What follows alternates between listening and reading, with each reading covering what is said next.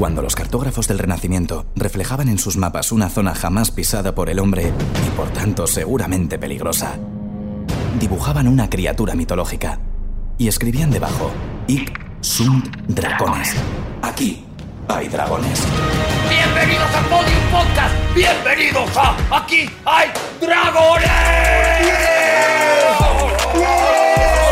El jaleado, el y está con nosotros Rodrigo Cortés. Juan Gómez Jurado, Javier Cansado no y Arturo González Campos sí. Pero Javier Cansado está en nuestros corazones, está en nuestros corazones. Y lo teníamos tan preparado para que con los cuatro nos cuadraba súper bien. Y de repente, como Javi no ha podido venir hoy tampoco porque, porque tiene sus cosas, pues no nos queda bien. Ponte bueno, Javi. Javi, ponte bueno ya, de una vez. Javi, que es que se nos nota el huevo y nos toca trabajar más.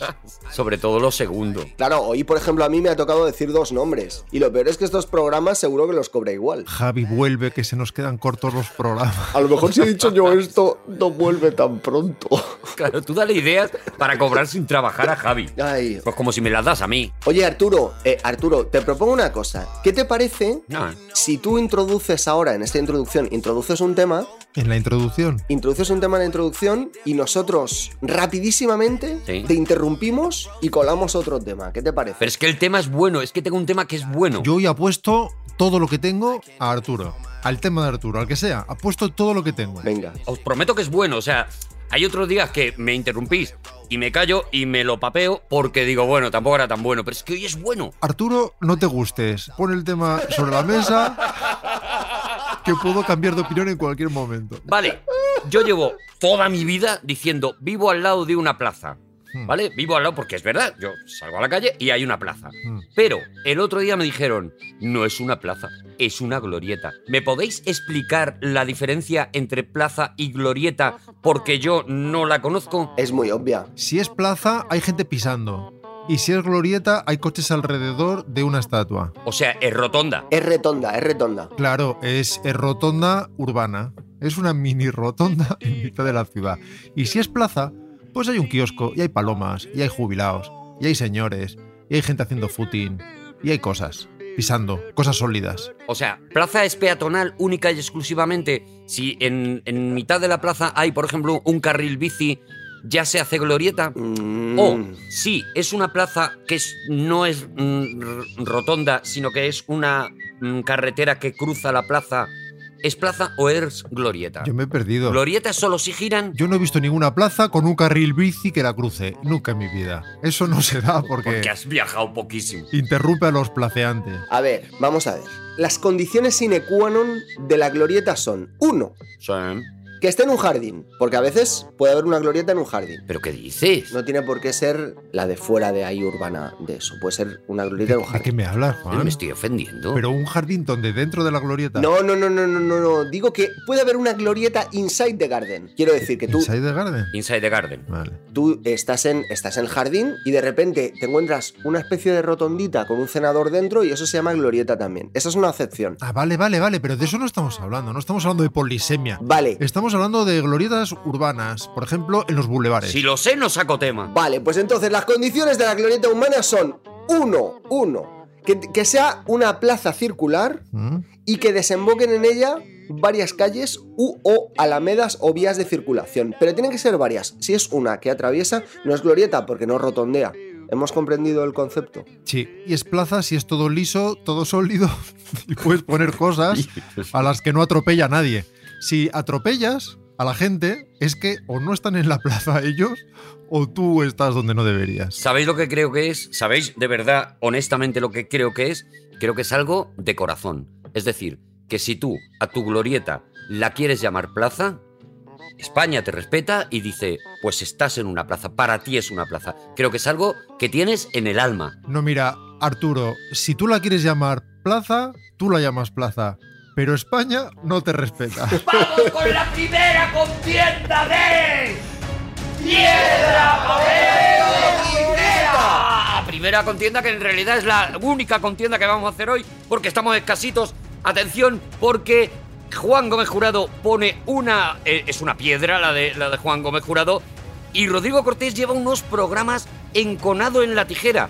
Enconado en la tijera. Porque ya valdrá, ya valdrá. Esto es como apostar por un número en la lotería y llega un momento en que te haces millonario y es por empecinamiento. y Podría por- ser tu bio de Twitter. Estoy enconado en la tijera, Rodrigo, de verdad. Bueno, pues, pues fallas todo el rato. Bueno, fallar es una forma de acertar antes o después. Eso es, Estás buscando el acierto. Es cierto que siempre, siempre, siempre hay que jugar a los mismos números en cualquier juego de azar, porque si no te puede pasar como aquella pareja que lo jugaban todos los años y el año que no lo jugaron y le tocó, pues se sintieron peor. Así que Rodrigo, por favor, insiste en las tijeras que yo insistiré en la piedra. Un abrazo, Juan. Juan Gómez Jurado, ¿de qué vienes a hablarnos hoy? Hoy vamos a hablar de batallas.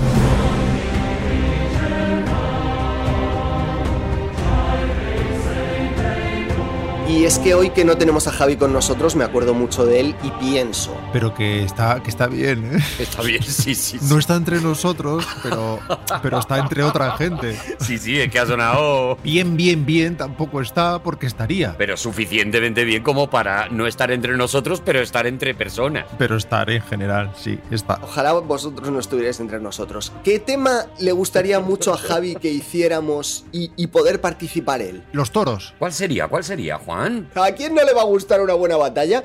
a los que vayan perdiendo. Eso también es verdad. Claro. Y más si la batalla de la que voy a hablaros tiene lugar dentro de una guerra muy larga. La guerra de los 100 años.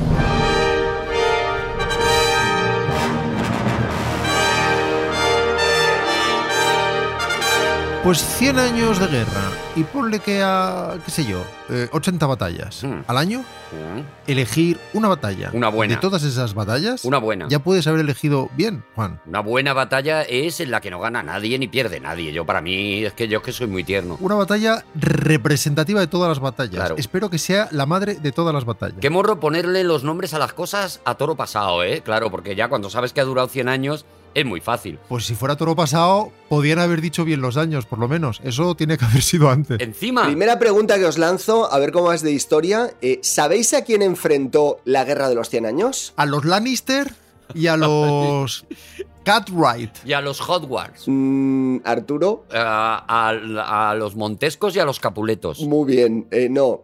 Eh, Francia e Inglaterra. ¿En qué siglo, por lo menos siglos, tuvo lugar la guerra de los 100 años? Siglos. Pero esto es porque no está Javi. Claro. Eh, Siglos 14-15. 14, 15. Vale, vale, Rodrigo, bien, bien. O sea, por ahí, 14-15. A ver, fueron 100 años, es lógico que, que coincidiera Sería muy medias. raro que hubiera empezado el 1 y Claro, hubiera acabado el hombre. 99. Casi seguro que esto pisa dos siglos. Cuadrado no podía estar. Entonces, una, Arturo, una que puedas responder tú. Venga, ¿Cuánto duró la guerra de los 100 años? 100 años, ¿ves?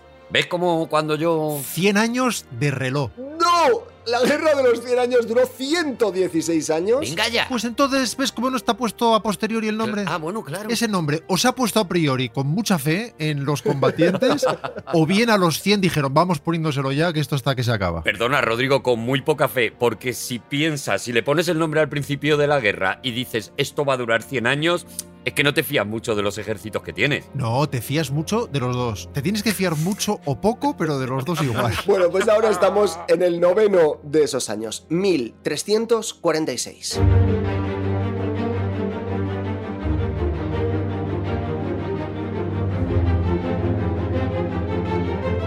Y estamos en el noroeste de Francia, concretamente en Crecy. Lo voy a, voy a decir Crecy a partir de ahora para no tener que hacer la, la- para no tener que, que, que amariconar la voz, ¿vale? Entonces, los ¿Dónde estamos? ¿En Crecy? eh, eso, Vale. en, en- en Crecy. Crecy. Los ingleses han desembarcado hace unas semanas y están saqueando a placer las tierras francesas sin oposición alguna.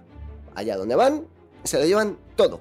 Han dejado un rastro de destrucción por todas partes, incluso han llegado a dos kilómetros de París. O sea, a dos kilómetros de París han llegado, pero no se atreven a entrar, ¿vale? Saqueando muy a lo loco, ¿no? Con la pulserita del All Inclusive, ¿no? Le- le- les dejan saquear sin restricciones, digamos. Esto me lo quedo, esto me lo quedo, esto me lo quedo. Eso es. Esto también, y esto me gusta. No se atrevieron a entrar en París no porque los cafés estuvieran muy caros, que ya en aquella época pasaba, sino porque no tenían maquinaria de asedio, ¿vale? Ahí con critiquita, ¿eh, Juan? El hachacito, ¿eh? El rey Eduardo III, al mando de los ingleses, se repliega hasta Crecy porque están muy cargados de riquezas. En aquella época, claro, tú ibas arrasando y te lo llevabas todo, pero claro, tenías que cargar con ello.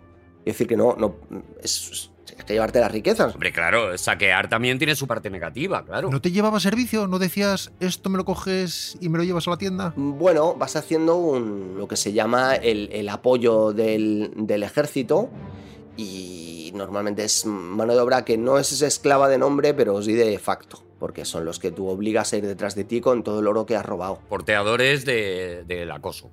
¿Vale? Sí, en, eh, eh, bueno, a lo que voy, que es, ellos piensan que ya es el momento de darse la vuelta y de regresar a casa porque ya han trincado suficiente. O sea que a eso iban, ¿no? Pero atención, atención, porque el rey Felipe VI emprende la persecución.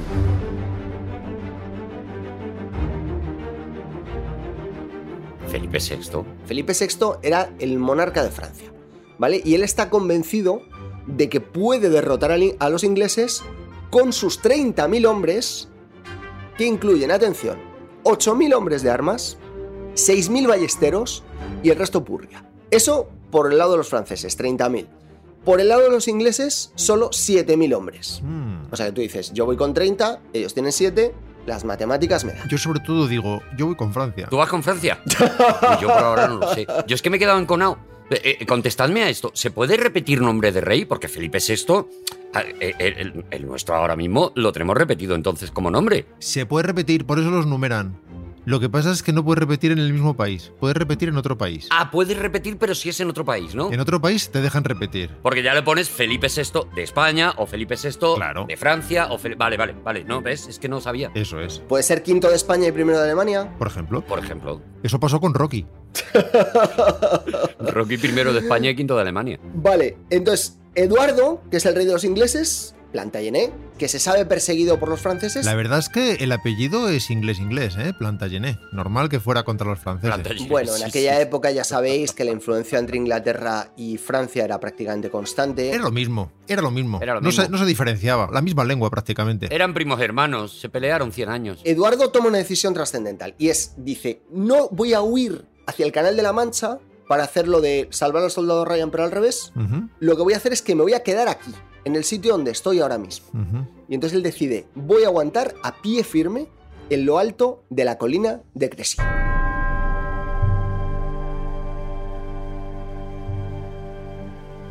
Aguantar, aguantar es mejor al pie de la colina, porque arriba de la colina no es tanto que aguantes como que se te ve. La desventaja para los ingleses es abrumadora. 4 a 1. Es decir, ellos tenían que matar cuatro franceses Pero que uno. Claro, pero que uno. para Y, poder sobrevivir. y que los ingleses van cargados, claro, de todo lo que han pillado por ahí. Ahora que no haya tormenta, también te digo, porque como que llega un rayo ya sé yo dónde va. Porque en cuestiones de guerra ha habido una tradición siempre muy grande, que es la, lo que ha hecho Rodrigo antes, que es correr en auxilio del ganador. Hombre, Y eso es lo que va, aquí nadie es tonto. lo que va a hacer el rey de Bohemia. Cuando el reino de Bohemia entra en liza, las cosas se complican. Porque sabiendo que los ingleses estaban cargados de riquezas y eran muy inferiores en número, Y cargados de razón. Sí, señor. el reino de Bohemia se une al ejército francés con otros 6.000 hombres. Y atención, separo a los bohemios de los franceses por hacer una distinción mínima de nomenclatura. Sí, porque los bohemios vivían en buhardillas, tomaban absenta, Claro. se recogían tarde, Fumaban cosas, tomaban café fiao, escuchaban jazz. Bohemia es Luxemburgo. Y Luxemburgo, leían a Jacques Kerouac. Luxemburgo es mitad Bélgica, mitad Francia. Es decir, esto es todo Francia. Mitad Bélgica, mitad Francia, todo policía, que lo ponía en el cartel. Empate a Francia. Esto es como, como cuando tú te cagas en un pastel. Igual, prácticamente indistinguible. Lo mismo. Todo Francia.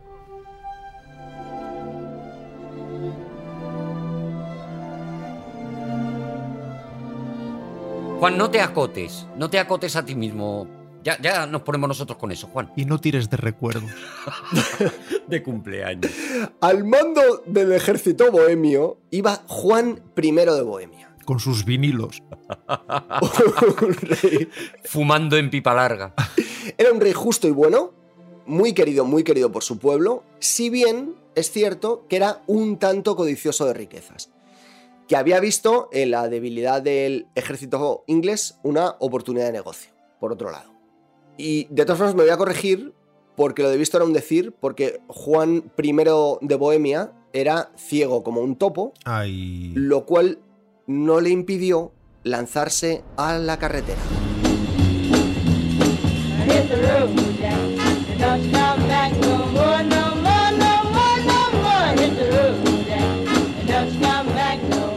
¿Ves cómo había hecho yo bien citando a Kerouac? Está, está perfecto. Pero qué tío Juan, ¿eh? Hablando de un ciego en la carretera y, y pone a Ray Charles. Es que, es que lo bordas, de verdad. Ya Juan. estoy viendo yo en mi mente a Ray Charles en la glorieta. Yo también. Juan de Bohemia, a diferencia de Ray Charles, eh, no había nacido ciego, sino que se había ido quedando ciego poco a poco a causa de unas cataratas. Así que no era ningún negado con la espada, porque él había sido un gran guerrero, un gran luchador, había participado en varias batallas, en varias guerras, había ganado siempre, y con el mandoble era espectacularmente bueno.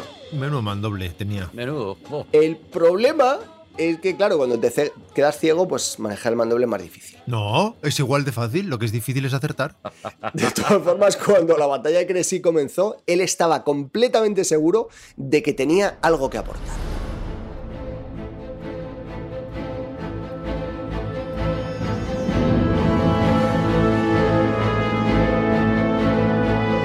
Franceses estaban convencidos de aplastar a los ingleses, pero resulta que la cosa no fue exactamente como imaginaban ellos que iba a suceder. ¡Vamos, Inglaterra! Vamos. ¡Vamos, Inglaterra! Ay, ¡Eh! Los ingleses se habían quedado en lo alto de una colina esperando tranquilamente a los franceses En esa colina empieza a faltar sitio, ¿eh, Juan? y los franceses atacaron colina arriba encontrándose con que los astutos ingleses habían cavado decenas de pozos en los que se iba cayendo la purria francesa. Mm, Pero según iban subiendo mm, colina arriba, se iban cayendo en los pozos y además Qué paradójico, ¿eh? Que cuanto más subían, más caían. Pues caían desde más alto. los ingleses, mira qué cucos, ¿eh? Habían canalizado, como diría Javi, ¿qué diría Javi en este momento? Qué cucos. Qué listos, qué listos. Qué listos. Habían canalizado un arroyo Allá donde esté. había vuelto la tierra de la ladera, la había convertido en un barro pegajoso. Entonces hacía que fueran los franceses muy despacio. Se currían. No, se quedan pegados. O sí que era pegajoso. Y en lo alto de la colina, amenizándoles la subida, estaban los arqueros ingleses. No puede fallar. Disparando de arriba abajo, ¿no? Hombre, claro. Con lo cual cae. Eso no es fácil, ¿eh? Porque están acostumbrados a la parábola. O sea, se quedan pegados y claro, el arquero podía ser también ciego porque ya lo tiene pegado. O sea, es muy difícil fallar ahí, ¿no? Igual para ahorrar flechas podías bajar con un punzón. Thank you.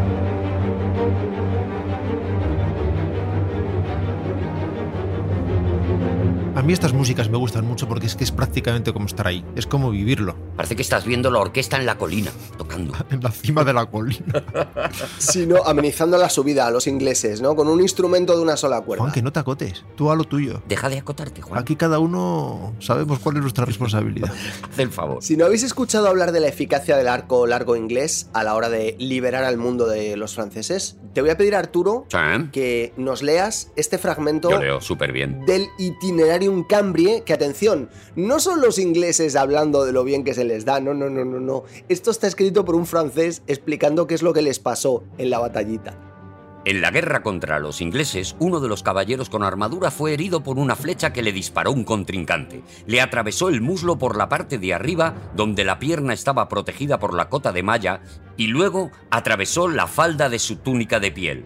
Después penetró la parte de la silla de montar que se llama asiento y finalmente se clavó en el caballo tan hondo que lo mató. Pero qué flecha había tirado este tío. Era la, la flecha mágica, la de Kennedy. Eso es.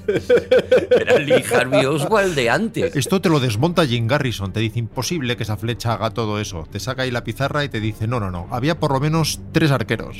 Enseguida. Honestamente, a mí esta descripción del Itinerarium Cambrie eh, me parece una exageración. La- la- una flecha puede atravesar perfectamente una cota de malla Perfectamente. Eh, sin ningún problema. Sin ninguna dificultad. Y al señor de dentro. No sé ni para qué se ponían las cotas. Eso te iba a decir. Pues no se ponía un jersey.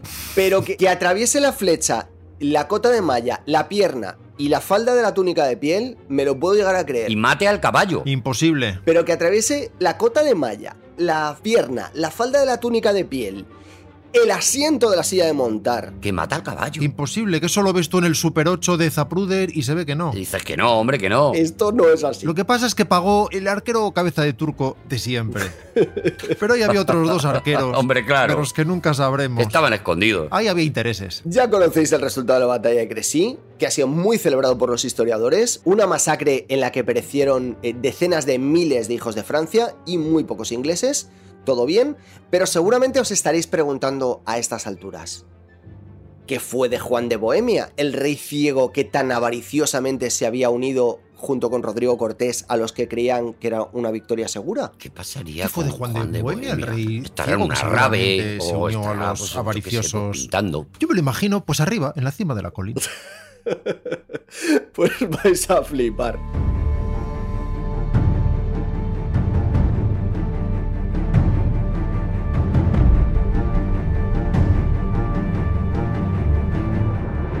Viendo que los ingleses tenían la victoria asegurada y que se iban a lanzar sobre la retaguardia francesa, es decir, que lo tenía bastante crudo, Juan I de Bohemia no retrocedió. No. Dijo, creo que yo solo puedo cambiar el curso de esta batalla. Él solo. Él solo. No lo vio venir. Esta es una de las historias más épicas de la historia. ¿Empezamos ahora? Sí. Así que él dijo, yo puedo... A ver, este señor es francés, recordarlo, ¿vale? Mm. O sea, es la épica francesa, ¿vale? Pero era un tío muy valiente, a pesar de ser francés. Así que Por supuesto. ordenó a sus escuderos que ataran sus caballos al caballo del rey, o sea, con las bridas, lo ataran y le fueran guiando hacia el fragor del combate. Es decir, él iba como en, como en trineo, tirado por los caballos de los escuderos, ¿Cuántos caballos eran? ¿Cuatro, cinco? dos caballos. Dos caballos. Uno a cada lado para que él pudiera mantener el ritmo Vale. y el rumbo. Qué pena que fueran dos porque todos nos habíamos imaginado como 18 o 20 caballos. Sí, yo también. Como si fuera ahí un ramillete de globos. Y le iban dirigiendo como el típico pesado que piensa que no eres capaz de aparcar. No, no, no, no, no, porque la media sale bien. Si tú pones 18 caballos con voluntades e intereses distintos, luego la media más o menos tiende contra los ingleses. Más o menos, sí. Al final se llega a un consenso de caballos. A ver, pensad en el plan de este hombre, ¿eh? Era Piensa tú, que es tu sección. No hemos venido aquí a pensar. Yo me estoy dejando llevar, Juan. Hemos venido aquí a reaccionar. Tenéis que subir la colina con estos dos caballos tirando del mío que yo voy a dar mandoblazos, ¿vale? Y así, ejemplo de gallardía y de honor muy poco característicos de su raza, Juan de Bohemia se lanza al ataque contra los ingleses, dando espadazos al aire, sin que ni uno solo, atención, ni uno solo, alcanzara su objetivo. O Claro. lo que fuera. Hay tan rodeado de caballos como estabas que no le llega el brazo. Avanzó más de 60 metros, entre 60 y 70, calculan los historiadores, Sí. antes de que las flechas de los ingleses lo derribaran. Pues no son muchos metros, Juan. Nobis Domine, Domine, nobis Domine, sed nomini, sed nomini tuota gloriam. Esto era de otra batalla, Juan. Era de una batalla parecida. Has colado batalla por batalla, Juan. Nos has dado gato por liebre. Esto es Agincourt. Sí, esto es a Agincourt. En el día eh, de San Crispín. Eso es. Y esto pertenece a la banda sonora de Enrique V. No vale todo, Juan. La batalla de Agincourt es otro día glorioso en la que un montón de ingleses Esta me la regaló Arturo en vinilo y me dijo, toma, tú que eres bohemio. Eso es. Lo sabrás apreciar. Eso es. Antes de las cataratas, antes de que Rodrigo tuviera cataratas. un montón de, o un pequeño montón de ingleses mató a un enorme montón de franceses, otro día glorioso para la historia de la humanidad. Y lo que pasa es que la otra es más conocida y no tenía ciego, así que he preferido contaros esta. Aquí termina la épica de la batalla y de Juan I de Bohemia porque no ocurrió más. ¿Qué es lo que hemos aprendido? Juan I de Bohemia, mi ídolo desde ahora mismo, mi ídolo de la historia desde A ahora mí mismo. todos los que se llamen Juan, aunque para mí Juan primero siempre serás tú. Claro que sí. Gracias. ¿Qué es lo que hemos aprendido hoy, niños? Que no hay que batallar eh, ciego. Ya me lo dijeron a mí en la adolescencia. Y que por pequeña que parezca una cima, al final, si te aprietas, va cabiendo gente. Pues esto es todo. ¡Seguimos en Aquí hay dragones! ¿Te ha gustado muchísimo, muchísimo, Arturo, muchísimo. Arturo, Arturo, Arturo, Muchísimo. Arturo. Está quedando un programa maravilloso, de verdad, ¿eh? No, no, mis domine. Arturo, Arturo, Arturo. ¿Qué, qué, qué, Juan, qué? Parafraseando a uno de los mayores genios del siglo XXI. Sí. ¿Puedo hacer una crítica? Sí, sí, sí, claro, claro, adelante. Y un poquito del 20, ¿eh? Si la haces tú me duele menos, adelante. Que antes has dicho que era la única contienda que iba a haber hoy en Aquí hay dragones. Sí. Ese Mentira. es que no, porque ahora tienes Eso que es mentira. como no ha venido Javi, hoy tienes que trabajar tú y tienes que pelear con Rodrigo. ¿Tengo que hacer sección entonces? Tienes que hacer sección. Me temo que sí. Claro, porque no ha venido Javi, claro, es verdad. Vale, entonces, tenemos. eh, voy a organizar el, el programa aquí en directo, lo que no he hecho antes. No te gustes, no te gustes. Hay que echar contienda, ver quién gana de los dos y yo tengo que hacer tema. Eso es. Vale. ¿Te puedo dar un consejo? ¿Te puedo dar un consejo? Sí, sí, sí, sí, sí, sí. Intenta sacar piedra. ¿Piedra? Ah, porque él tiene. Piedra, piedra. Suele sacar tijera. Claro, está muy enconado en la tijera, sí. ¡Vamos con una nueva contienda de. ¡Piedra, papel, tijera! Atención, porque los dos contendientes, en este caso Arturo y Rodrigo, eh, pelean de nuevo. Rodrigo Cortés sigue enconado en la tijera. Y claro, es que lo está poniendo muy fácil, porque yo he sacado la piedra y gano. Ya perderás, ya perderás. Esto es solo cuestión de tiempo. Va a llegar un momento en que nos relajaremos, claro, efectivamente. Puede parecer que estoy perdiendo, pero estoy invirtiendo. Es a largo plazo. Es a largo plazo. Vale, a mí se me ha ocurrido una cosa, ya que estamos aquí y que a Javi le gusta tanto el palabreo, porque le encanta el palabreo. ¿Os habéis fijado que a Javi le encanta el palabreo, le encanta juguetear con las palabras? O le encantaba. Qué bonito es Javi, sí. Allá donde esté. Le encanta vaya donde esté. Pues en un sincero homenaje, que ojalá lo escuche. A Javi le habría gustado así.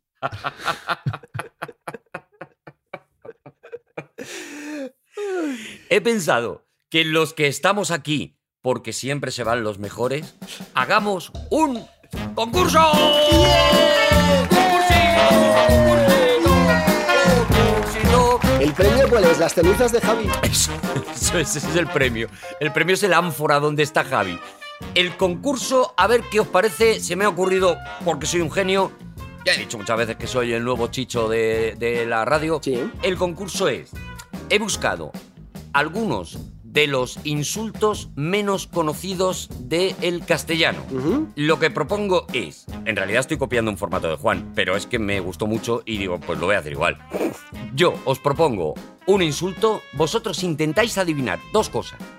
Primero, ¿qué significa ese insulto? Pues cosas malas. ¿Qué va a significar? Si es un insulto. Pues cosas malas. ¿De dónde viene ese insulto? Porque tengo también la etimología, sé de dónde vienen los insultos. Viene del rencor.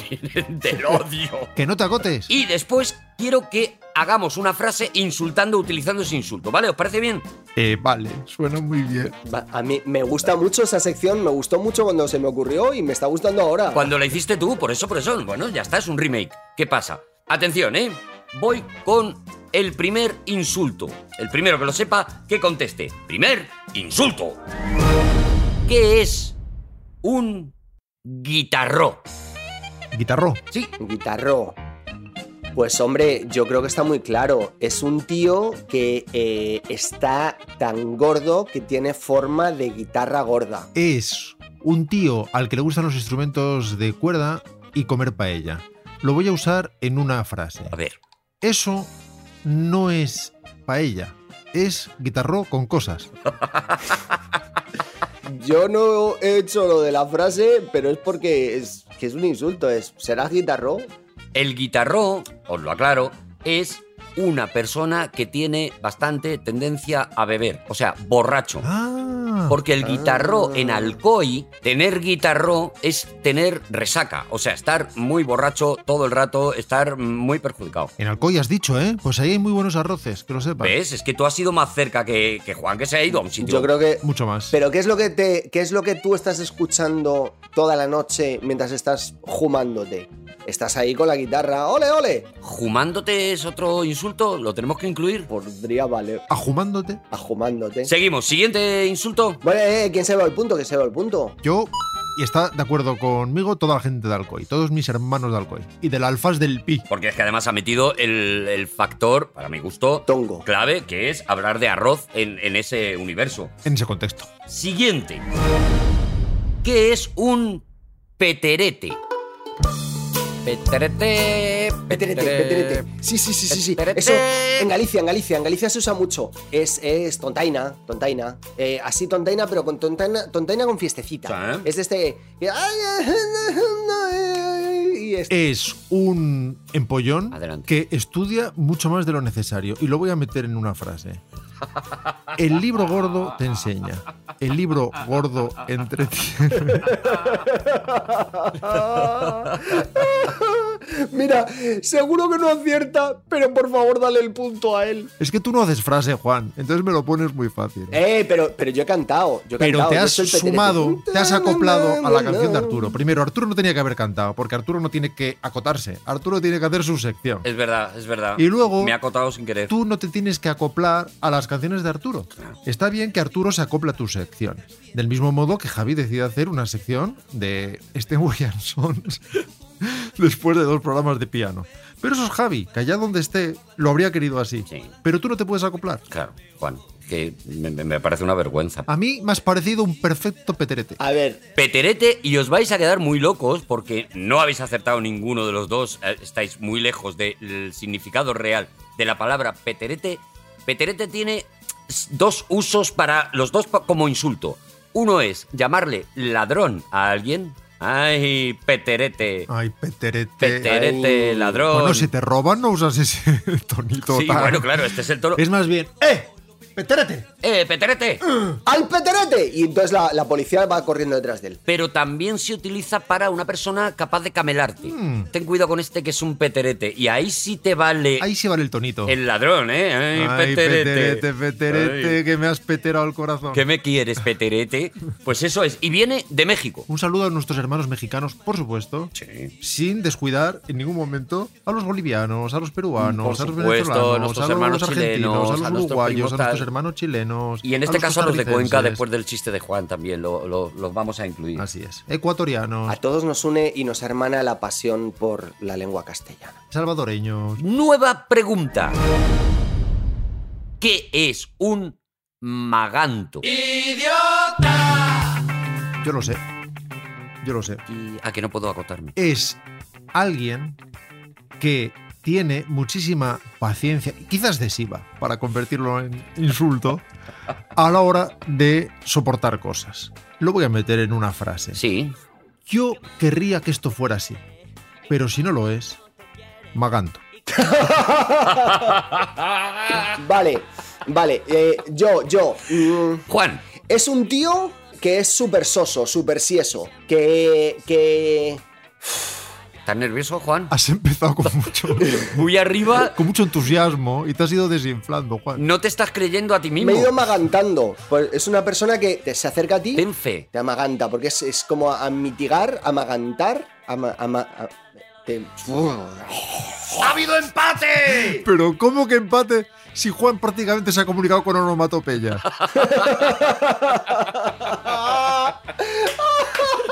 Pero le quiero ayudar. Pues ¿sabes qué? Si le das el punto a Juan, maganto. Porque un maganto es una persona sin sangre. Es una persona que no se mueve por Ah, nada. pues ha ganado. Claro. Ha ganado, pero total. Ha ganado total. Tú también, porque tú has dicho que es una persona que aguanta las cosas, que soporta las cosas, es decir, que no reacciona. En este caso, hombre, yo sí le ha valido a Rodrigo lo del arroz, a mí me tiene que valer esto. ¿eh? Sí, hasta yo le doy el punto a Juan. Vale, desempata el que geográficamente más se acerque al origen de la palabra maganto.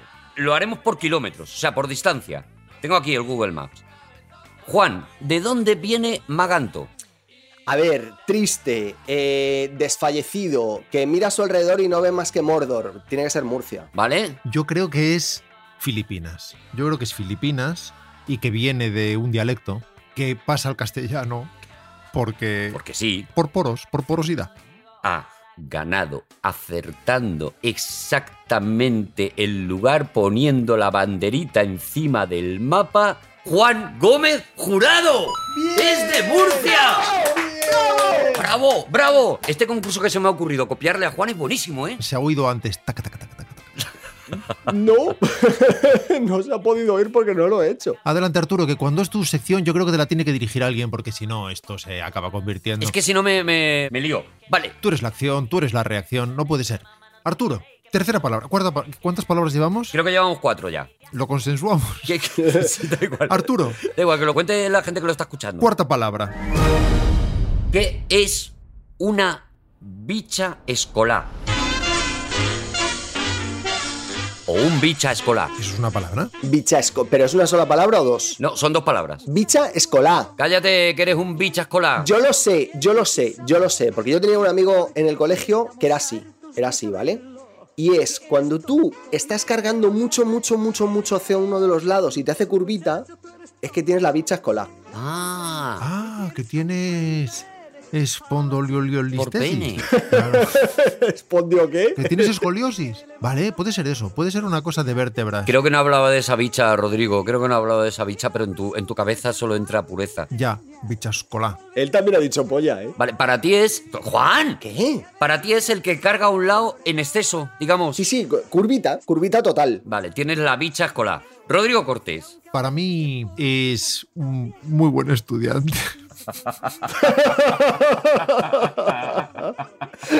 Es buen estudiante, pero que no pasa los apuntes, ¿no? Es un muy buen estudiante, tal vez demasiado.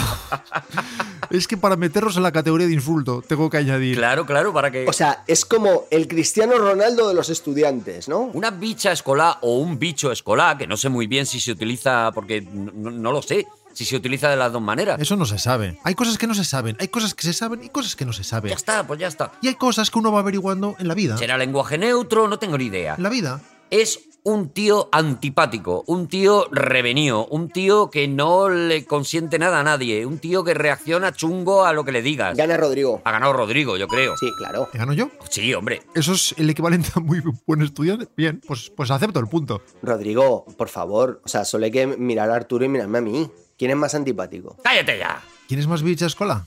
Yo soy mucho más bicha escolar, ¿dónde va a parar? Es que son los dos simpatiquísimos. Arturo es cascarrabias O sea, y tú eres dadme amor, pero los dos sois simpatiquísimos. ¿Queréis adivinar de dónde es esta palabra o esta expresión en este caso? Pues es lo que hemos intentado, Arturo. De Albacete. De Albacete. Hombre, Está clarísimo. Es de Albacete igual que la bicha de Balazote, porque solo en Albacete se dice bicha. no, hombre, tal como lo ha pronunciado, es, es de Cádiz. Sí, señor, Andalucía, efectivamente. Es de Cádiz, exactamente de Cádiz. Rodrigo está arrasando en este concurso. Este concurso es buenísimo, ¿eh? Espectacular. Me está quedando maravilloso. Quinta palabra, Arturo. ¿Qué es un bolsa? ¿Un qué? Bolsa. Sí, sí, que también podría decirse, a veces lo he oído yo también como una bolso. Una también, también. Incluso un bolsón lo he leído yo en algún sitio. ¿Qué es ser un bolsa? Cállate, que eres un bolsa. Bolsa, ¿qué eres un bolsa? En Salamanca se dice, dices unas tonterías que colgadas parecen bolsas. Me gusta mucho. No sé qué suele ser un bolsa. Yo creo que es un acaparador. Un acaparador tirando a lo marsupial. Para ti es un acaparador, un tío que, claro, un bolsa. Tie- Tiene lógica, tiene lógica. Un bolsa. A ver, esto es que eres un. Eres un. Eres una maceta. Eres un, un trozo de carne con ojos. No sé. Ya te entiendo. Sí. Y entonces podíamos llamarle. Podíamos llamarle.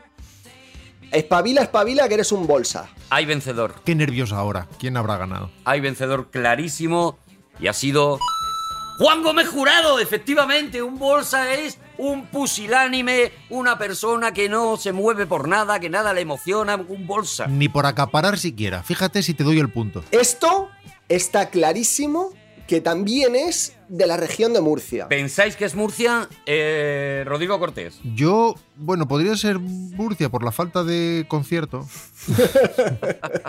Pero creo que se extiende a todo el sur. Pues en absoluto, ninguno de los dos. Es una expresión castellano-manchega que se utiliza en algunos sitios que yo por lo menos no, no, no he conocido. Pero ser un bolsa se utiliza allí. Me ha gustado muchísimo lo de, de Murcia por la falta de concierto. Los músicos van a Murcia. Claro, tú subrayalo, tú subrayalo. Eso es. Tú pon ahí un foquito. Hace un poquito de daño. Van a Murcia y dicen, voy a dar un concierto en Murcia. Y le dicen los demás, no. Hay otra expresión que creo, no sé, si queréis ya, a lo mejor puede ser la última o la penúltima, porque estamos en empate ahora mismo casi, porque ha habido una remontada de Juan Gómez Jurado. Perdona, Arturo, pero estar en empate casi es que gana alguien.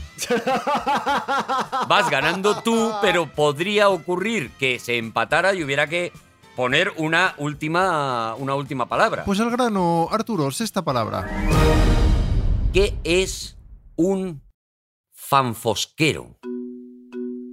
¡Fanfosquero!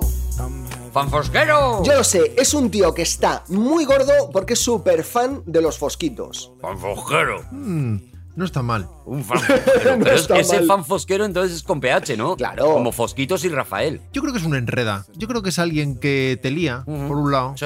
y a veces se lía, porque hay boomerangs que según los lanzas te vuelven. Fanfosquero es cotilla, me tomen todo, que se mete en las conversaciones sin que le inviten. Pues suena a eso, suena exactamente a eso. Fanfosquero. Está muy bien puesto ese insulto porque suena exactamente a eso. Que sí. Que se mete en todas partes quiere decir que está muy gordo. Así que eh, yo creo, considero. No, señor, si está muy gordo no se puede meter en todas partes. Juan, no defiendas lo indefendible, Juan. Un tío muy gordo, como mucho, en la cima de la colina. Reclamo, impugno y exijo eh, etimología o, o de la nomenclatura para desempatar. Viene de fanfosca. Origen de la nomenclatura, adelante. Estoy completamente convencido que esto tiene que venir de Andalucía, seguro. Sí. Y me atrevería a decir que de Jumilla. Vale, o sea, bueno, entonces es Murcia. Del norte de Jumilla. Entonces es Cartagena, creo, ¿eh, Juan? Yo digo que esto es De Murcia. castellano. Un fanfosquero leonés. ¿Crees que es el de León? Sí, castellano leonés.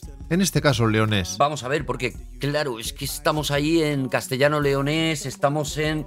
Es de Extremadura. ¿Dónde nos ponemos? Eso es. Salamanca, Cáceres, hay zonas que se tocan, no te digo más.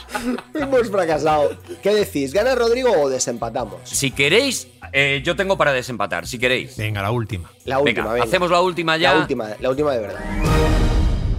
¿Qué es un calambuco? Eso es tonto, tontísimo. Ahí me tengo que inhibir.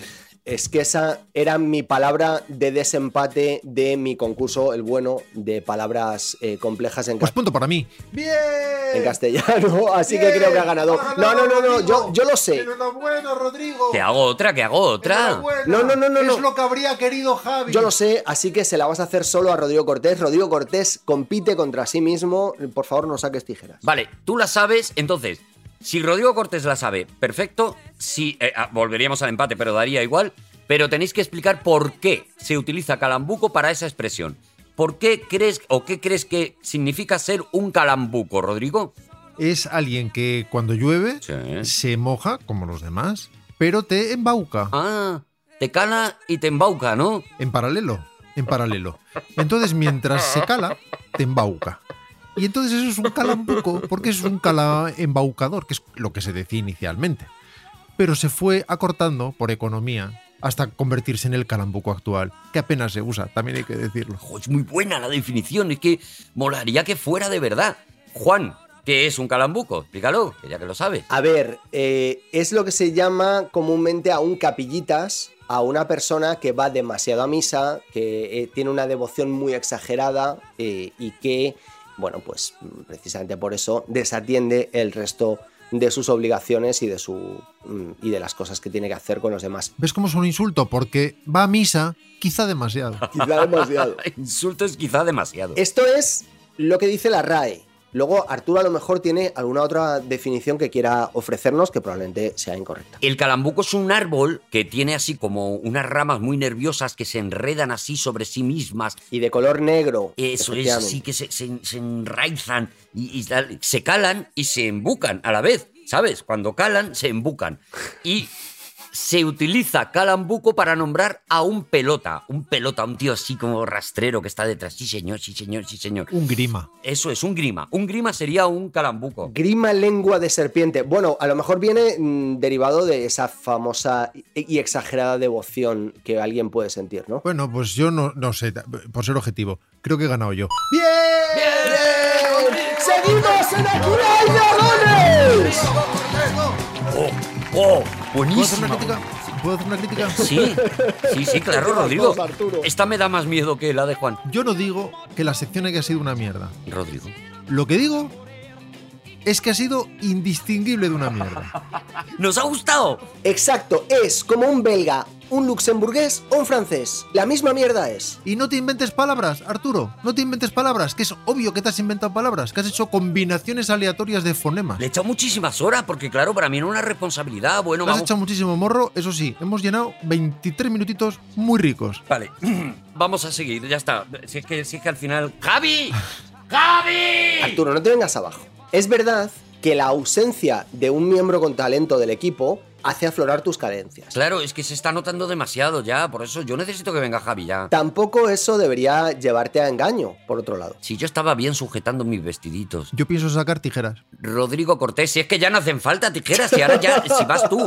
Por eso también me da cierta tranquilidad saber que a partir de ahora ya el programa vuelve a ascender otra vez. ¿Veis cómo era cosa de esperar? Ahora ya me valen las tijeras. Cuestión. Rodrigo Cortés, ¿de qué vienes a hablarnos hoy? ¿Recordáis que el otro día hablábamos de Patuchas Mm. y de sus inicios en pabellón psiquiátrico primero y en la escuela de arte dramático después? Sí. Pues hoy vamos a hablar por fin de su último personaje, Juan Antonio Canta.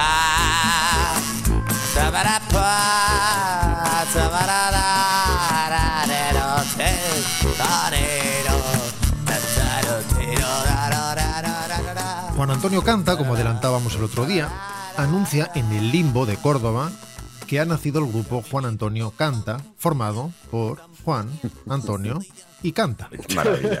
Porque, como decíamos, todo lo hace él con su guitarra acústica y su voz rota de tanto intentarlo. Juan Antonio Canta, la nueva creación en solitario de Juan Antonio Castillo, Patuchas, toca también en el Cafetín de Córdoba, en la Peña Limón, y también en Madrid, en el Café del Foro y, sobre todo, en Libertad 8.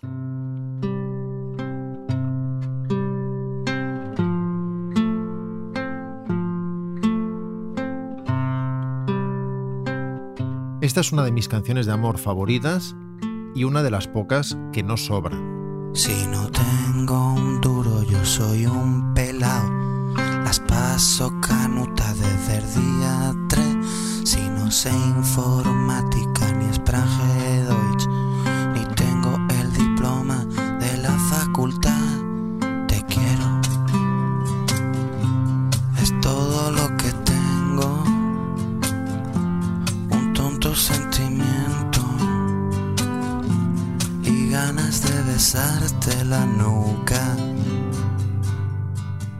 Como vemos, una simple guitarra acústica, un Casiotone, el viejo teclado Casio de los 80, y muy poco más. Una melódica, una simple flauta dulce, Mm. todo como veis material básico, prácticamente material escolar.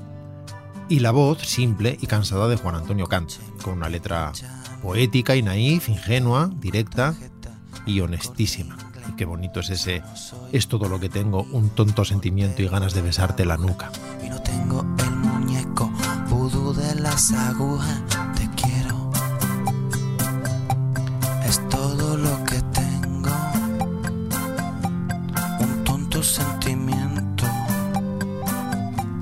Y ganas de besarte la nuca. Qué maravilla, ¿eh? Qué- qué ternura en un personaje que hasta ahora hemos visto que era, bueno, pues un poco de la, de la risa, ¿no? De la jacaranda y que hacía sus canciones así más parecidas a, como decíamos en el programa anterior, ¿no? A, a lo que en la época se llevaba y molaba. Sí, era eh, la, la versión más gamberra, ¿no? Fue la de pabellón psiquiátrico Mm. y ahora entra en una vena más poética. Es como si de repente hubiera madurado, ¿no? O sea, ya no solo en la, en la voz, sino en la intención. Imagino que uno dedica toda su vida a ir gestando lo que va a ser y al final todo es una preparación Claro. De lo que está por venir y uno puede ir rastreándolo y encontrándolo como miguitas de pan.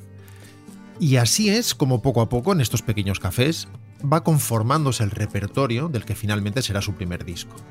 Las increíbles aventuras de Juan Antonio Canda. Mi novia se fue en un barco en la Segunda Guerra Mundial.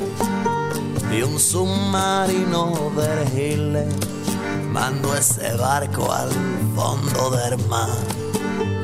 Mi novia era bonita, el barco era español. por un error de distancia, Rodolfo Hitler me destrozó. Nunca he podido olvidar. Esta canción, que después versionarían, verbo feo donde los haya, artistas como Lichis de la Cabra Mecánica o la actriz y cantante cordobesa Marisol Membrillo, Sí. ya no suena a pabellón psiquiátrico, sino a esta coplilla irónica y delicada que no se toma en serio a sí misma y que a la vez llega a lugares muy poco sofisticados pero muy hondos, a donde llega la verdadera poesía, incluso cuando es poesía directa y recién desempaquetada, sin refinar, sin reelaboración, sin más filtros de la cuenta. En el fondo del mar tengo yo una novia en silencio. Un poquito de pescadito frito me trae su recuerdo. Le pregunto a todas las armejas si alguna la ha visto. Es mi pena más larga que la barba de Jesucristo. Te iba a decir que me lleva a la cabra mecánica, pero absolutamente, o sea, la influencia de Juan Antonio Canta en Lichis es, es muy obvia, ¿no? El tipo de letra, esa sencillez para decir cosas muy, muy duras y muy profundas, y, pero a la vez divertidas, todo. Juan Antonio decía, no soy un artista, soy un artesano. Hago muchas figurillas y la mayoría las tengo que tirar. Efectivamente, él no se tomaba muy en serio a sí mismo en ese sentido y sin embargo ha sido muy influyente en gente que lo ha reconocido a posteriori, mucho más de lo explicable en cierto sentido. Porque lo que se ha propuesto Juan Antonio como actitud vital es componer una canción al día, buena o mala, o al menos intentarlo. Media canción, aunque sea, aunque el empeño quede a medias o mal logrado. Una canción al día. Eso es lo que dice siempre Stephen King, ¿no? Que si tú escribes tres páginas al día, al cabo de 100 días tienes 300. Y que eso es lo único que ha supuesto para él eh, la escritura, levantarse y echar palabras a un texto hasta que un libro existe. Uh,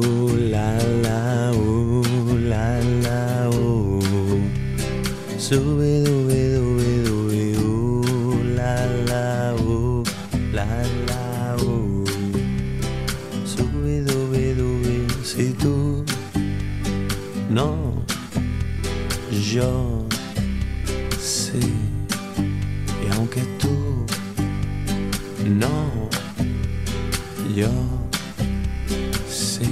Aventuras de Juan Antonio Canta, con portada del propio Juan Antonio, la ilustración de la cubierta es suya y lo muestra lánguido y pensativo en blanco y negro con su guitarra y su casiotone en un retrete público, Mm. se graba de forma artesanal en un garaje de Córdoba bajo la producción de Antonio Moreno.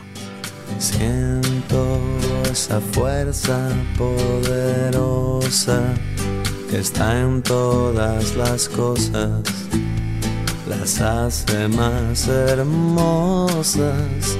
Ay, ay, ay, ay, ay, eso. Se graba con muy pocos medios, pero con sensibilidad y criterio sonoro, con una acústica muy limpia, muy simple, pero hermosa y trabajada. Y se presenta meses después en el Teatro Alfil de Madrid.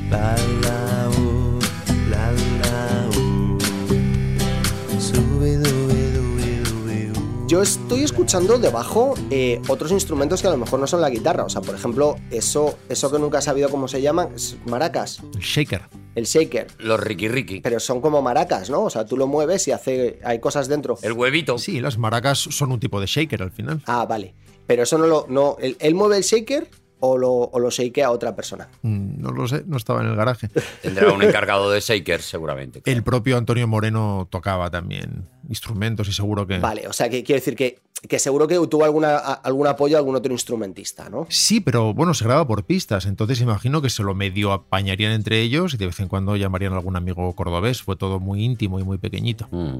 Si queremos entender qué es cantar con honestidad, qué es convertir en voz un sentimiento personal, una emoción pequeña y dolorosa, sin el menor virtuosismo al revés, pero con una sinceridad que rompe el alma, escuchemos este lamento en que Juan Antonio se vacía de idealismo, o quizá es su entorno el que se vacía de él, al menos ante sus ojos, y ve cómo ideas que una vez fueron puras y perfectas, se esfuman a la vez que se esfuma el amor y se esfuman los cimientos de lo que un día constituyó su ideología. cama roja. Las voces del pasado dicen que nos integremos en una opción política y que esta juventud casquivana se disipa a sí misma entre el alcohol y la melancolía. Yo quisiera luchar en contra del capitalismo, pero veo al pueblo comunista. Tantos años pasando el hambre de la esperanza para rendirse. Escuchad por favor esta manera de cantar. Cuando veo tus ojos, son mis 68. Lo demás ya no existe, tú lo haces mentira. Son demasiado hermosos para ser de derechas. Compromiso político y amor adolescente. ¿Qué más da? Apenas llega a los agudos. Se rompe, ¿eh? que se rompen como se rompe él. Sí. Hay algo doloroso y desnudo y descarnado en su forma de comunicarse con el mundo. Hay mucha verdad ahí. Claro, no sé muy bien cómo decirlo, pero es como alguien que no es capaz de llegar al sitio al que le gustaría y que al mismo tiempo está transmitiendo un montón de cosas. Es precioso. Y que a lo mejor le da igual la perfección porque lo que está primando, creo, ¿no? Es que llegue el sentimiento, es la transmisión del sentimiento. Creo que en, en alguna ocasión os he hablado de, de la palabra Belsmers, que es una de las palabras más bonitas que existen, Con diferencia. ¿Es insulto? y que es ese llanto romántico por el mundo, es es- esa diferencia que tú notas entre cómo debería ser el mundo y cómo es. Y creo que eso es lo que está transmitiendo exactamente en ese agudo al que no alcanza a llegar. En cualquier caso es una forma de expresión que es absolutamente sincera, completamente desnuda. No hay espacio para el artificio ni, ni siquiera para cuidar formalmente las cosas, sino expresarlas eh, sin ningún tipo de filtro. Hay otras formas de ganar dinero, le dijo a su representante, más rápidamente, más fácilmente. Pero la gente se deja llevar, o nos dejamos llevar, por la pasión de aquello que amamos a lo bestia. Mm. Y entonces llega la mayor oportunidad de su vida, que es también la mayor maldición de su vida.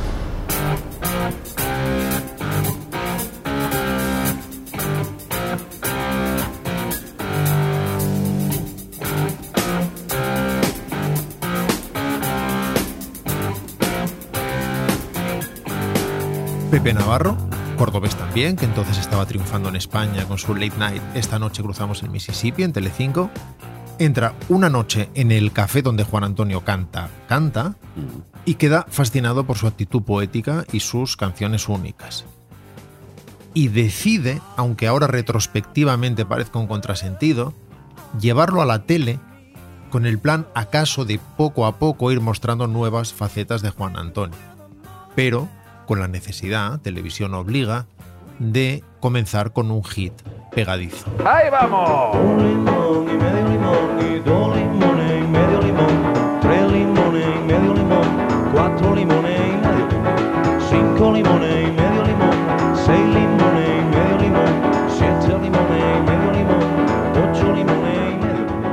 La, la gente de nuestra generación ya estamos en terreno conocido. O sea, aquí es cuando conocemos a, a Juan Antonio Canta y probablemente es lo único que conoce todo el mundo, ¿no? El limón y el medio limón, que lo petó muy fuerte. Pero no tiene nada que ver con todo lo que hemos estado escuchando hasta ahora, ¿no? En realidad este ni siquiera es el tema que puede oírse en su disco, sino una banalización muy rítmica y pegadiza, indiscutiblemente rítmica y resultona e indiscutiblemente pegadiza, de la danza de los 40 limones, mucho más binaria, que suena en el disco. Un limón y medio limón y dos limones y medio limón, tres limones y medio limón y cuatro limones y medio limón, cinco limones y medio limón y seis limones y medio limón. Juan Antonio Canta ironiza una vez más, como ya hiciera en Pabellón Psiquiátrico, con la fábrica de galletas o de limones, que para él son los 40 principales. Y sin embargo, en su intento de tener acceso al gran público para poder mostrarle sus otras canciones, acaba atrapado en ese laberinto, cerrado en esa trituradora de carne, que a veces es la maquinaria industrial. Sé que parece una película de Greenaway, pero es tan solo un ejercicio de malabarismo. y ve que su canción, en una tercera versión, no solo forma parte de los 40 principales, además de Limones, sino que se convierte en la canción del verano, en forma de rap, que suena en todas las discotecas sin que nadie parezca percibir su ironía. Óyeme, tú que eres joven, tú que sabes comprender, tú que luchas por tortura en la ONG. ¿Qué pasa? Con los minerales, ese carboncito, pedazo de carboncito que estaba en la mina solito, solito. Y llega un minero y le mete un pico. Y le parte la vida, la ganga y la mena. Escúchame, nena. Por un burgués pa' que esté calentito. Al carboncito le meten un pico y se vuelve adicto. Mira que listo. Lo nunca he visto. Qué idea es a tu Juan Antonio Canta habla de una película de Greenaway, en este caso Drowning by Numbers o Conspiración de Mujeres, que no se prevé que casi ninguno de sus oyentes potenciales haya visto, y dice que no le importa que nadie lo pueda entender. Pero le importa, le importa porque quiere que se le entienda. Acepta inicialmente contento y de manera extremadamente profesional la invitación de Pepe Navarro, pero muy pronto se ve atrapado en una rueda que lo aleja más y más de su camino y de la que ya no puede escaparse por más que lo intenta. Llena foros enormes, pero nadie quiere escuchar otra cosa que su limón, y medio limón. Sé que parece una película de Greenaway, pero es tan solo un ejercicio de malabarismo. Me da lo mismo Y este es el momento inevitable de intentar una reflexión que no tiene respuesta y que ya veremos cómo sale y a dónde nos lleva. Porque en qué medida hacer una cosa que no es la que uno desea hacer para ser más conocido a través de ella lo acerca a aquello que quiere conseguir o lo aleja a cambio. Es decir, él quiere que se le conozca, paga un determinado precio y sin embargo consigue que se haga prácticamente imposible ya conocerle, porque ese éxito se convierte en una especie de barrera que hace inabordable su obra. A cambio, nadie le conocía antes. Yo mismo compré este disco siguiendo una intuición extraña porque me gustaba esa figura que ha definido Arturo, lánguida, impertérrita, impasible, en mitad de todos esos cómicos danzantes y esas bailarinas hipervitaminadas. Y había algo extraño en eso que me hizo comprar casi por curiosidad el disco. Y me encontré con algo extremadamente poético, muy desnudo, a lo que no habría llegado de otra manera. Al final la eterna pelea, ¿no? De, darle a la gente lo que quiere, sobre todo cuando estás haciendo cosas que quieres que la gente consuma, pero no perderte tú por el camino, ¿no? Y esa es la batalla. Es muy complicado porque hay máquinas que son imparables porque tienen su propia naturaleza, como por ejemplo la televisión y la televisión nocturna. Y la televisión es lo que es y, e inevitablemente banaliza y machaca y tritura. Unos considerarán que para bien según qué circunstancias y otros para mal. Quizá las intenciones de Pepe Navarro fueron las mejores. Escuchó eso y dijo, tal vez haya una manera de dar a conocer esto. Pero imagino que luego es absolutamente imposible. Porque ¿cómo introduces después esos temas? En esa máquina. De hecho, todos los que hemos visto que han hecho ese tipo de programas después empezaron con determinadas intenciones y al final acabaron haciendo lo que acabaron haciendo. Claro. Y esos programas se acaban convirtiendo en pequeños vertederos de forma casi inevitable. El mismo Juan Antonio Canta dijo, un día salí en la tele y se me vino una avalancha encima. Me veo y me doy pena. Juan Antonio Canta, artista, poeta y depresivo, impenitente, quería ser conocido por su música, no por sus zumos. Quería que sus canciones, pequeñas y verdaderas, llegaran a la gente. Lo importante, decía Juan Antonio, no es si ganas o pierdes. Lo importante es no perder las ganas.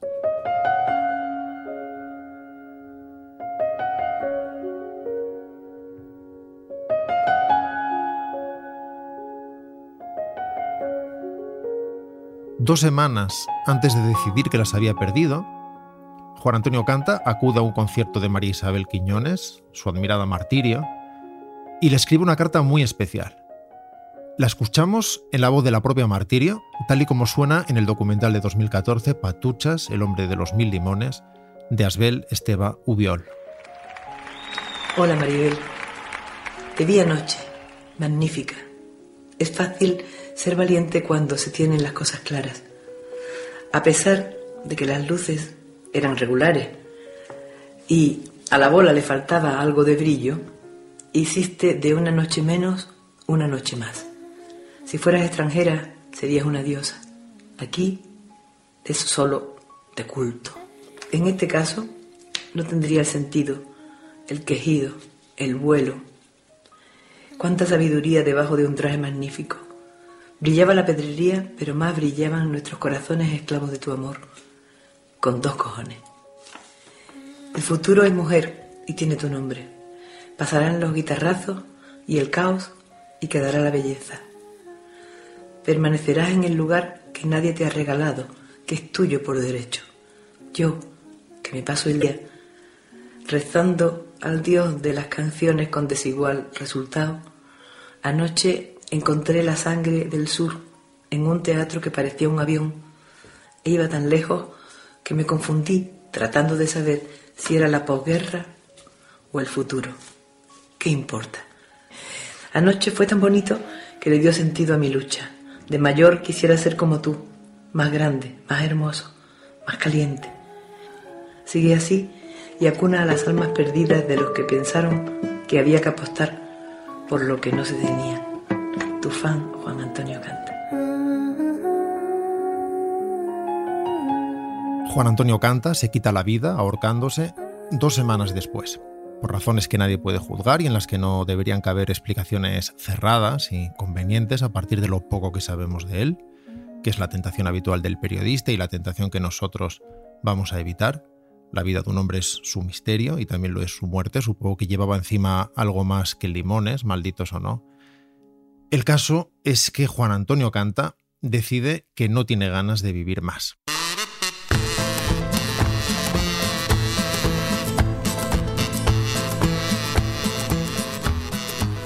Y si os parece, vamos a concluir con un tema sencillísimo, simple, hermoso, puro hueso, estremecedor, concretamente de su disco de 1996, Las increíbles aventuras de Juan Antonio Canta, escuchamos una canción que es también el resumen de una mirada única, La jaula de los monos.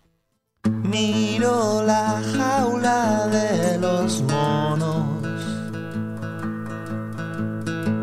Están tan solos como yo.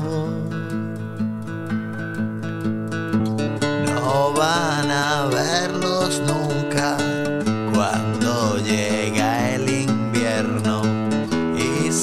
se mueren, ¿qué más da? Creía que yo estaba solo. Pero detrás de aquella jaula, la vida debe verse como codificada. La luz del otoño es cruel. Cuando sale la luna, el mono es un enigma, un crucigrama de color negro. Lo que más me atormenta de esta estúpida